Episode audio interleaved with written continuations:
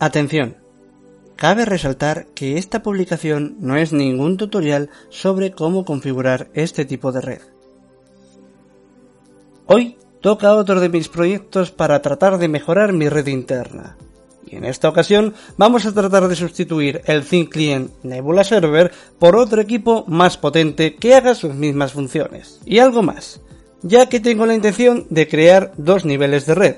En primera línea estará la red de la casa y debajo de ella mi red personal con la red de mis servidores y así no tendré que crear VLANs y tampoco luchar con las asignaciones de IP del DHCP de la red principal que también tengo acaparado, pudiendo personalizar así mm, a mi propio gusto mi red interna. Como digo, no es lo más eficiente, pero si funciona con las máquinas virtuales, ¿por qué no va a funcionar en este caso? Así que vamos buscando un equipo y piezas que cumplan las especificaciones de lo que vamos a montar. El equipo. El equipo que voy a utilizar será un IBM Lenovo M55P 8808 de formato sobremesa que encajará de forma magistral en el hueco donde estaba Nebula, con un poco de truquillos por aquí y por allá. Si queréis ver las características del equipo, ya lo tenéis disponible en esta página, pero en resumidas cuentas, no es nada especial. Se trata de un equipo con un procesador Core 2 Duo, 2 GB de RAM y el disco duro suficiente para instalar pfSense. Piezas adicionales. Las piezas o componentes adicionales que necesitaré para que todo funcione será una tarjeta de red PCI Gigabit, una tarjeta de red inalámbrica PCI Express de perfil bajo para servir red de forma inalámbrica. En el primer aspecto estoy cubierto, ya que tengo una tarjeta de red Gigabit Intel PCI, que puedo aprovechar la tarjeta de red inalámbrica optaré por una TP-Link TLWN 881ND que compré en Amazon. No es la mejor opción. De hecho, al salir de la habitación se pierde la señal Wi-Fi, pero para lo que queremos montar nos vale. El sistema operativo. En la elección del sistema operativo optaré por pfSense.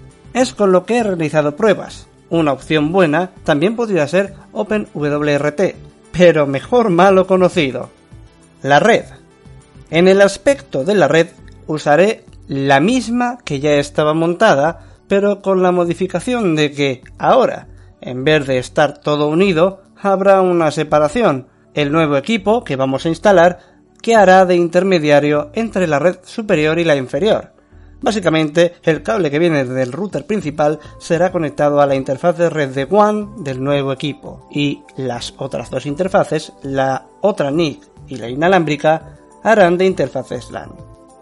Se cambiarán las IPs de los routers, pasando el de la red principal de 192.168.1.x a 10.0.0.x y el de la red inferior a los clásicos 192.168.1.x. Así no tendré que cambiar las IPs a todas mis máquinas que ya disponen de IP fija configurada. La ejecución. Lo más sencillo es instalar el sistema operativo, el pfSense en el equipo. Lo más difícil es hacer que todo funcione.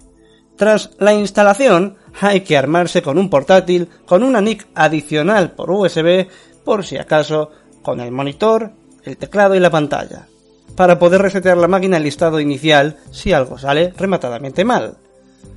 Lo más complicado puede ser hacer que funcionen juntas con un mismo propósito dos o más interfaces de red. Este es el caso de la interfaz de la LAN cableada y la inalámbrica. Pero tras la configuración de esto y del port forwarding correspondiente, todo comenzará a funcionar. Un buen consejo es realizar un backup de las configuraciones tras finalizar esta. Pero, tras unos cuantos intentos, lectura de documentación y tutoriales y a base de interpretar y sacar conclusiones propias, la red acabará montada y funcionando con un equipo aún más capaz que el anterior y con un sistema operativo preparado para los retos de enrutador y firewall que le deparan. Desde la grabación de la serverventura han pasado ya varios meses. Y es de decir que todo funciona como es debido. El Lenovo, ahora con nombre Inuk Server, en honor a uno de mis cánidos, no muestra ningún signo de ser insuficiente para la función que desempeña. Espero que les guste la serverventura que acompaña esta entrada. Un saludo y hasta la próxima.